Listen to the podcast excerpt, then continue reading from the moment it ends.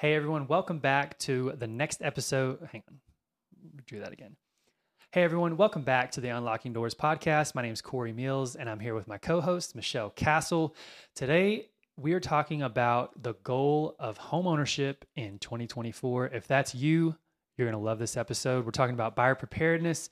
Mm. Michelle, this is what you specialize in, mm-hmm. is helping people get from renting or maybe if Even, they're already owners and they're looking to buy their next mm-hmm, home, mm-hmm. this is what you specialize in. So mm-hmm. let's talk about the steps that owner or that anyone should take mm-hmm. to get from renting or, you know, just getting ready to buy that next house. Yeah. I, th- I really looking at your finances, mm-hmm. I think are really important. You know, whether you're buying this with somebody or you're buying it by yourself, you really need to get, I mean, this is your one chance to really set yourself up for future success mm-hmm. financially. So really thinking of it that way means getting all of your finances out, like looking at your entire financial picture and how does homeownership fit in that, whether it's your first home or you're going to, you know, sell your home and purchase a new one. So that's number one, like get that all out in the open for yourself, like mm-hmm. pull all of your documents and really look at where am I financially? Yeah. I think it's a good idea for everybody to be monitoring their credit. So you ha- you should have a pretty good idea what's on your credit report and what the consumer scores are. They're going to be different than what they would be on a mortgage. Right. But still, it's part of just really looking and seeing where do I stand. Right. So once somebody kind of takes a, a self-reflection on their finances, mm-hmm. should they be, you know, going and looking at properties? Should they be talking to a mortgage lender? Should they mm. be coming up with a plan and just getting an idea? You should never go shopping unless you know how much money you have. Okay, good. I'm glad we got that out of the way. That was a trick question. Um, so first step in my mind is reaching out to a mortgage consultant such mm. as yourself who mm. can talk about, you know, here's what your closing costs are going to be. Do mm-hmm. you need, whenever we start looking at properties, mm-hmm. do you need help with closing costs from the seller? Mm-hmm. Um, here's your budget. Here's how mm-hmm. much you qualify for. Mm-hmm. And really just talking through all those different scenarios. Mm-hmm. And, and I think that's the first step. I, like you said, I've had buyers call me and they're like, we want to go look mm-hmm. at a house. Um, and I'm like, well, have you gotten pre-approved? And they're like, money's not an issue. And usually when they say that, uh-huh. it is a huge issue and yeah. they don't Money's qualify. Not an issue because they don't want to see any like... Yeah, it's like, we're yeah. not going to talk to a lender because we don't want to hear them say, you know, and it's not it's not that, that you'll say no, it's here's what you need to do right. so that you can be ready when the time comes. Right. Yeah, it's never a no, it's not, no, not right now. Yeah. Yeah. Yeah. Um. Yes, absolutely. Before you go looking for a house, because I mean, like seriously, the difference in what a payment would be on a three hundred fifty thousand dollars house has changed drastically just in the last six months. It's changed again just in the last two weeks. Right. So looking at a house in, in different price ranges doesn't mean that you're going to be comfortable with the payment. And people underestimate how much closing costs are. I mean, everything has gone up in the last couple of years, including closing cost. Because and of homeowners insurance, number one. I mean, that's a huge... That's a biggie. Whenever you're looking at your prepaid escrow account, mm-hmm. golly.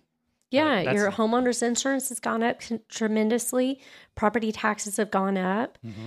Um, the all the third-party fees have gone up. The cost of an interest rate, you know, just five years ago or ten years ago, if if you hadn't been in the market in five to ten years... You weren't paying discount points back then. Right. Well, now you can't get a rate without a discount point.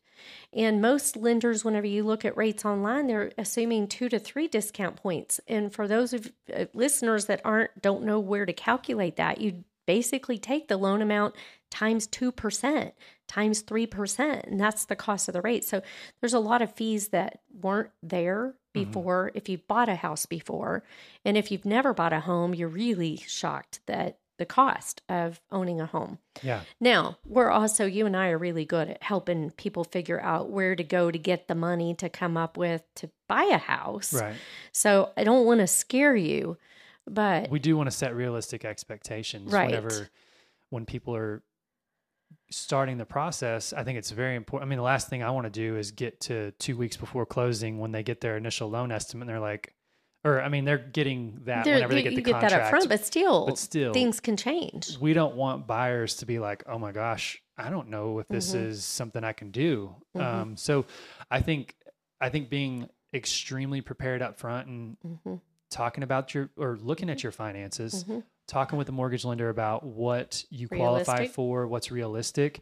And then I think making, and, and knowing exactly where your credit is, I think is, yeah. is number three. And whenever it comes to working with a mortgage lender, um, one thing just in my experience of selling real estate mm-hmm. is don't go with the cheapest rate. Don't go with the least amount of closing costs. Don't go with some online lender who's based out of Phoenix or California. And we're in North Texas, by the way. Mm-hmm. Um, don't go with that person, because whenever you're mm-hmm. a week from closing mm-hmm. and there's an issue, mm-hmm. you won't hear from them. Whenever mm-hmm. it comes mm-hmm. to working with lenders, mm-hmm. get a recommendation from your realtor or mm-hmm. from a family member who's closed mm-hmm. with a lender um, mm-hmm. that had a great experience, mm-hmm. somebody who's local, somebody mm-hmm. who has local connections mm-hmm. to appraisers, to realtors, to just mm-hmm. everything. Because the last thing you want to do is have the stress of moving mm-hmm. and then just all this stuff mm-hmm. going on. And, and mm-hmm. then you can't get in touch with your lender, and they're mm-hmm. you know, they've got their head buried in the sand because they don't really have to hold themselves accountable because they hide behind their big online marketing budget. Yeah. Uh, so, and, uh, and, yeah. and, I mean, in uh, from a hi- hyper local standpoint, I mean, if you were selling a house in El Paso, would you represent someone in El Paso when you don't even know the market? You're licensed in Texas. Yeah. I, no. w- I wouldn't do it. No, no, I would. I don't even, I mean, if it's more than like two, like, I think the furthest I've driven is like two hours. Yeah. And, um, and once again, it's, I mean, that's kind of, you, you have to know that market. You have to know those people. Mm-hmm. Um, but I mean, anything outside of that, I'm referring it out. So all yeah. that to say is, you know, when you're picking your lender, mm-hmm. make sure it's somebody that you can trust mm-hmm. and mm-hmm. make sure that it's, that you've looked into either their online reviews mm-hmm. or you've gotten a personal referral or mm-hmm. a couple referrals. Mm-hmm. I think next is picking the agent that you want to work with. Absolutely. And that can be, um, I mean, there's an agent, they're like Baptist preachers. There's one on every corner. Um, so, so, I mean, you've got, you've got your pick of, uh, you've got your pick of realtors whenever it comes mm-hmm. to that, but make sure that it's also somebody that you can trust, somebody that's local, somebody who someone's available, somebody who's available. Um, and when I say that, I mean, it, same, same thing that you experience on the lending side. Yeah. When you need them the most, they need to be available. Right. Exactly. Not just, you know, are they available, but are they really available when you need them? Now, it doesn't mean at midnight when you're having a meltdown. Right. But, you know, you, you need someone responsive, and that I'm really shocked at how many times that is an issue. So make sure, again, check references, mm-hmm. read reviews, ask around, right, and keep it local. Yeah, absolutely. And then I think really from there, I mean, your realtor and your lender are going to work hand in hand with a mm-hmm. strategy to help mm-hmm. you get into the property that you need. Mm-hmm. Whenever I'm working with a buyer and it's somebody that you have them pre-approved, mm-hmm. before we go look at properties, I already know what kind of closing costs we need to ask for, mm-hmm. what kind of property condition we need to look mm-hmm. out for based mm-hmm. on the loan type, mm-hmm. um, just all different kinds mm-hmm. of things that set us up for success. Mm-hmm. And, um, you know, another thing is just really coming up with your personal list of must-haves in that next mm-hmm. home and mm-hmm. knowing what is a deal breaker and mm-hmm. what is something that you can live with. And I think, you know, bump that up to further up in the list. And I'll tell you why I say that. I, you get emotional, you walk in a house and you totally forget about the things that, that, that are the must-haves. How I, I'm away from home a lot working. And so when I come home, I want to experience my home in, in a certain way. There's two mistakes that I made on the last house that we purchased. One was a half bath. That was really important to me. It was, it was really important to my husband. So when you have guests over, that half bath really mattered. Not some, you know, he, we didn't want anybody going into our bathroom, and we didn't want anybody going into the bathroom that my daughter was using. Um, totally forgot about that when we picked the house. The other thing that really mattered, and this sounds silly, but watching sunsets was just something that we enjoyed doing together. Mm-hmm. And I, again, I mean, we could have chosen a home. There were several homes that we were looking at that had a beautiful view for a sunset, not the house we picked. because we got too emotionally wrapped up in making that decision. So I think um, those things don't seem like anything major, but they really are whenever that's how you want to experience your home. And so I think making that list before you get emotionally involved in the decision-making process, I think is important. Yeah, yeah, absolutely. And then from there, I mean, that's really, we're talking about buyer preparedness. Mm-hmm.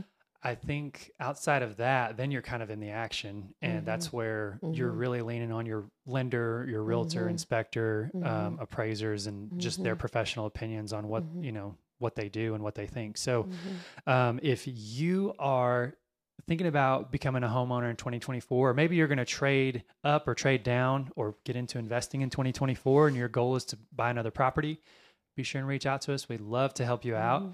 Michelle will get you the money and I'll help you find the property. Mm-hmm. And uh, be sure and like this video, subscribe to our channel, leave a comment, thumbs up, and we will catch you guys on the next episode of Unlocking Doors.